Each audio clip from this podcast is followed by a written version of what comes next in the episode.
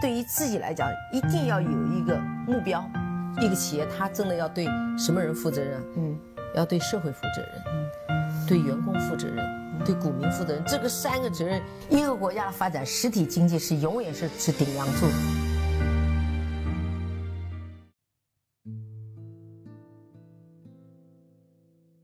各位好啊，给你一个真实生动的格力电器，我们给的比你要的多。很久没有谈过格力本身的事情了啊，那有点不务正业了，有点文不对题了啊。今天下午呢，格力呢是发了一份公告，就是把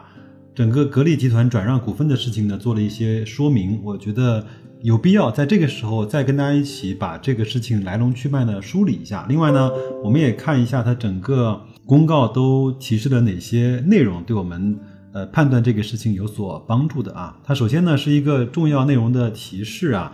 他说珠海格力电器股份有限公司啊控股股东珠海格力集团。你通过公开征集受让方的方式呢，转让呃它的一些股份，那占格力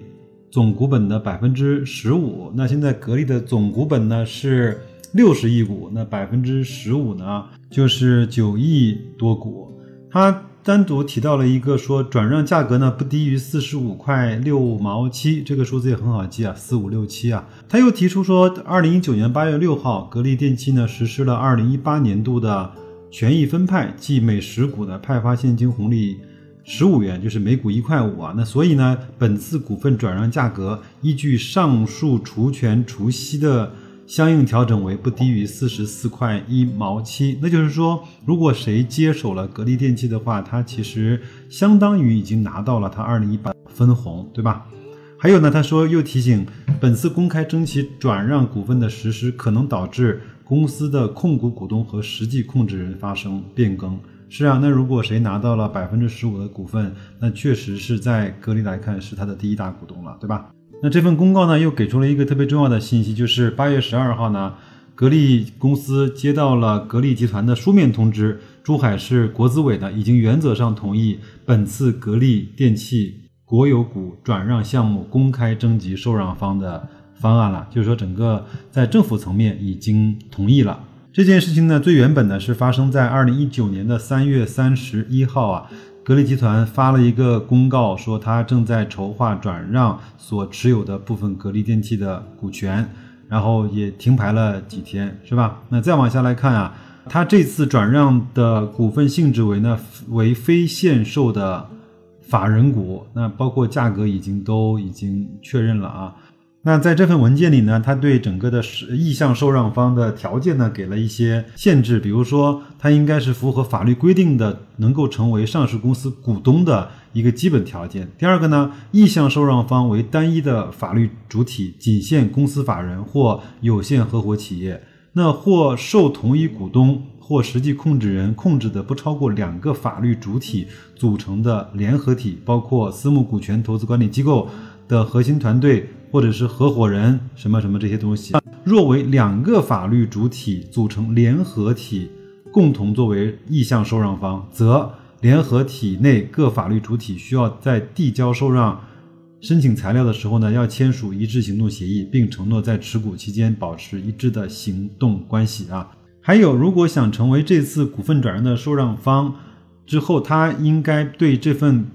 股份锁定期是不低于三十六个月的啊，还有。意向受让方不存在有损上市公司利益的关联关系和利害的关系，它其实还是帮格力电器围出来一个相对比较干净和比较严格的非竞争体系的关系。我们后面还会有这样的文字叙述啊。还有一个就是说很有意思啊，就是有利于促进珠海市经济和社会的发展。受让方呢，拥有推进珠海市产业升级或者是产业整合的资源。具备为珠海市导入有效战略资源的能力，有意愿为珠海市经济的发展做出贡献，并能够提出具体有效的措施或者是方案。那因为格力集团呢是国资委控股的一家公司，那它的转让一定是要有利于整个珠海市的政府的。那我们看一看，可以扒一扒，在这两年一八到一九年，谁和珠海市？政府签署了战略的合作的方案，那有可能他更有可能能够获得这次受让的这种转让啊。那下面呢就是一些呃一些应该提交的基本资料啊，这个比较长的我就啊不念了啊。呃，还有一个重要的信息啊，是说本次公开征集期为十五个交易日。那如果说你想成为受让方的话，应于本公开征集公告发布之起十五个交易日之内，即二零一九年的八月十三号到二零一九年的九月二号，向格力集团提交全套的受让申请资料。那就是说，这件事情到了九月二号，它就应该是要尘埃落定，那个水落石出了啊。那就是所有的受让方在九月二号之前，应该是所把所有的资料都已经提交了。他也他也规定了提交的方式，包括联系人到哪儿去，然后用什么样的装订，这个我就不再念了啊。还有一个特别有意思的就是说，他要交保证金啊，就是意向受让方在提交。受让申请材料之前啊，需向格力集团交纳人民币六十三亿元，或者是等值的美元。你没有点小财产，你还是真是做不了格力集团的受让方啊。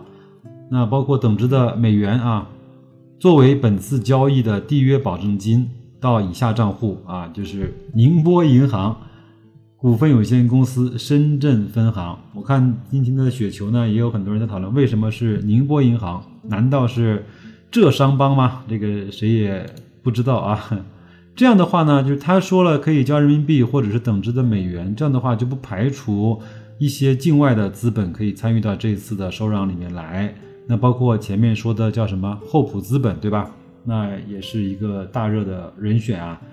特别有意思的是，在确定最终的受让方之后，缔约保证金自动转为履约的保证金，就是它的这种保证金就变成了你你你要去买股份转让的那个钱了，就像买房子一样，你交两万块钱的定金，买了之后就直接转成首付了，对吧？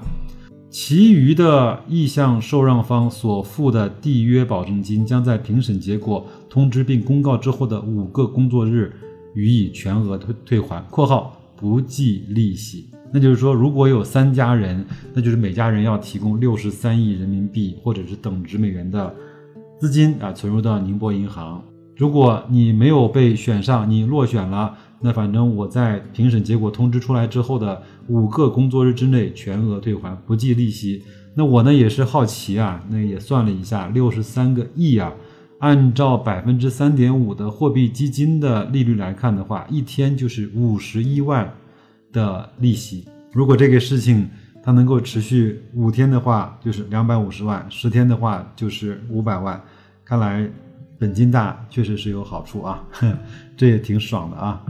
还有呢，就是如果意向受让方啊，他确定了可以来去接受这部分的股份之外呢。他应该从被确定之日起十个工作日之内，那与格力集团签订股份转让协议。那签订股份转让协议之日起的五个工作日之内，支付交易价格总额的百分之四十作为履约保证金。大家知道总额是多少吗？那如果百分之十五的话，大家可以去算一算嘛。如果按照三千亿的市值，或者按照四十四块钱的那个股份来看的话，应该是在四百个亿啊。那四百个亿的话，百分之四十就是一百六十亿的钱要打给格力集团了，对吧？这个是一个挺大的一个数字啊。但是呢，在这一次的文件里面，我并没有看到是不是呃格力电器就是董明珠的管理团队可以成为一个成为一个受让方，这个还不知道，我也没有去更多的去扒这方面的消息。如果各位有人知道的话，可以在后台告诉我一下啊。在这个文件这个段落的最后呢，他还说了一下，就如果经过综合评审，如果最终没有产生受让方，则可重新公开征集受让方，或者是终止本次转让股份的事项。也就是说，从逻辑上来说，这件事情有可能也办不成。但是我想，国资委出面，格力集团出面想办这个事情，那应该是八九不离十吧，已经。谈了很多，已经甚至是已经有有过很多轮的这种谈判，跟互相的这种条件的这种折让，才应该会去做下面的流程。如果说走不下去的话，那是有点不好意思，是吧？好，那我们再往下来看啊，那有一些文件呢，我就不给大家念了。有一些文件我觉得还是特别的有意思，这就是说他对受让方给出了非常多的承诺书，有各种各样的承诺书，比如说承诺你是没有呃什么污点记录啊，你是一个合格的受让方啊，你整个经过你内部的董事会的呃讨论之后是做了一个就是一一致的这种决定啊，还有就是他专门出了一份叫关于不得与上市公司有竞争关系的投资行为的承诺函。有两条，第一条是本企业以及控制的其他企业未从事与格力电器相竞争的业务，那就是说，首先就是说，像海尔、美的、奥克斯、TCL、海信这些人呢，就完全不可能成为这一次的受让方，对吧？第二个呢，就是本企业或者是控制的其他企业与格力电器主要竞争对手之间不存在有损格力电器利益。的股权或者是业务的关联关系和利害关系。如果本企业成功收让格力电器的股份，本企业在持股期间将避免这种关联关系和利害关系的产生。那如果是这样的话，小米也不可能，对吧？那小米在美的有一定的股份，所以这件这个事情呢，就排除了还是挺多的这样的潜在的受让方吧。好。再往下来看，他还给了一份就是关于保持上市公司管理团队稳定的承诺函，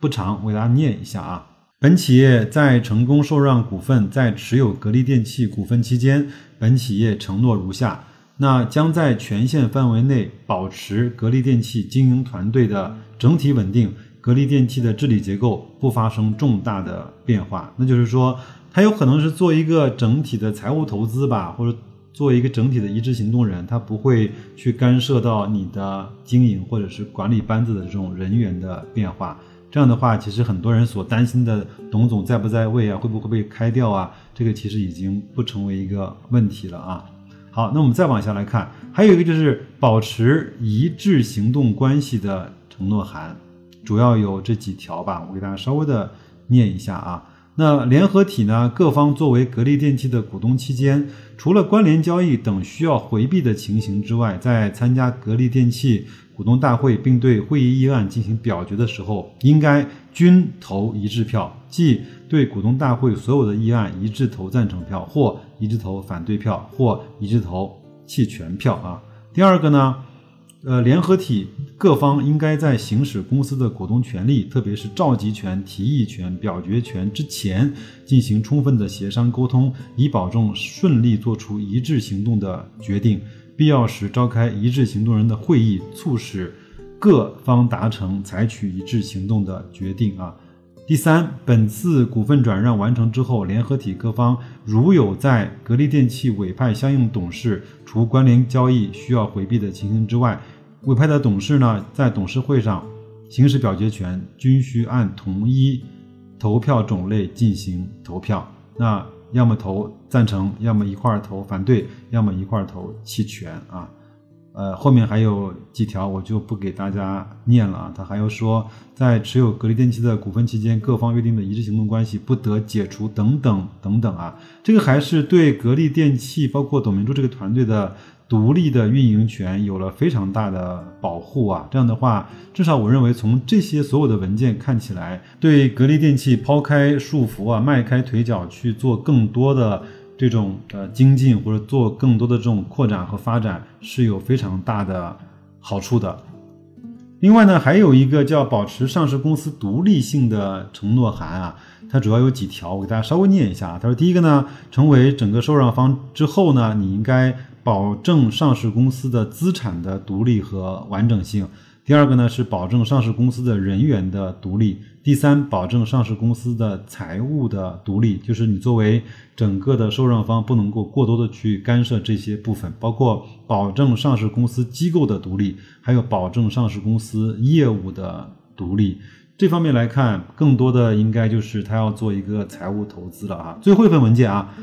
那关于避免与上市公司。展开同业竞争的承诺函，主要呢有以下的四条，简单念一下啊。本企业以及本企业的控股股东以及实际控制人，未来不会直接或间接的方式从事与格力电器及其下属企业相同或者相似的业务，以避免与格力电器及其下属企业的机构啊。构成直接或间接的业务的竞争。还有，那如果呢，受让方他想进一步的拓展业务范围，他将优先维护格力电器的远就是权益为原则，采取一切可能的措施来避免与格力电器及其下属企业产生同业的竞争。如果说你成为我的受让方，成为我的股东，你还想干空调，那跟我产生竞争，那显然不可以。你想做压缩机，显然不可以。那如果格力想去做呃工业自动化机器人，包括这种智能生产，你想去做，那也不可以啊。那最后呢，还有两条，包括最后还专门说了，如有违反的话，本人愿意承担由此产生的全部责任，充分赔偿或者补偿由此给格力电器。造成的所有间接或者是直接的损失，好吧，文件就这么多。我觉得我们在这份文件中需要关注的点呢，白老师已经帮大家都画了重点，那各位也就不用再去那么辛苦的再去从头看到尾了。那我们记住几个时间，第一个就是从八月十三号到九月二号，那这所有的受让方就应该把所有的资料递到格力集团去了。我不知道他什么时候开标，但是开完标之后，基本上。十个工作日加上五个工作日，你就应该是尘埃落定了。那那个时候呢，是什么时候呢？九月二号应该是格力电器半年报发布的第二天。格力电器应该是在八月份的最后一天会发布它的半年报，是吧？那九月二号之后，那基本上这件事情就尘埃落定了。未来格力怎么走？我认为。可能再过三五年回看二零一九年这样的一个变化的时候，我们会看到会对格力电器未来的十年有可能是一个里程碑式的这种变化和决策，让我们一块儿拭目以待。我们也希望董小姐带领的格力团队啊，以及格力电器的所有的业务的模块和单位啊，呃，希望能够在这样的轻装上阵、束缚更少的。这样的一个环境下，能够做得更好，为股东能够创造出更多的利益，好吗？我们就拭目以待。祝各位投资愉快，再见。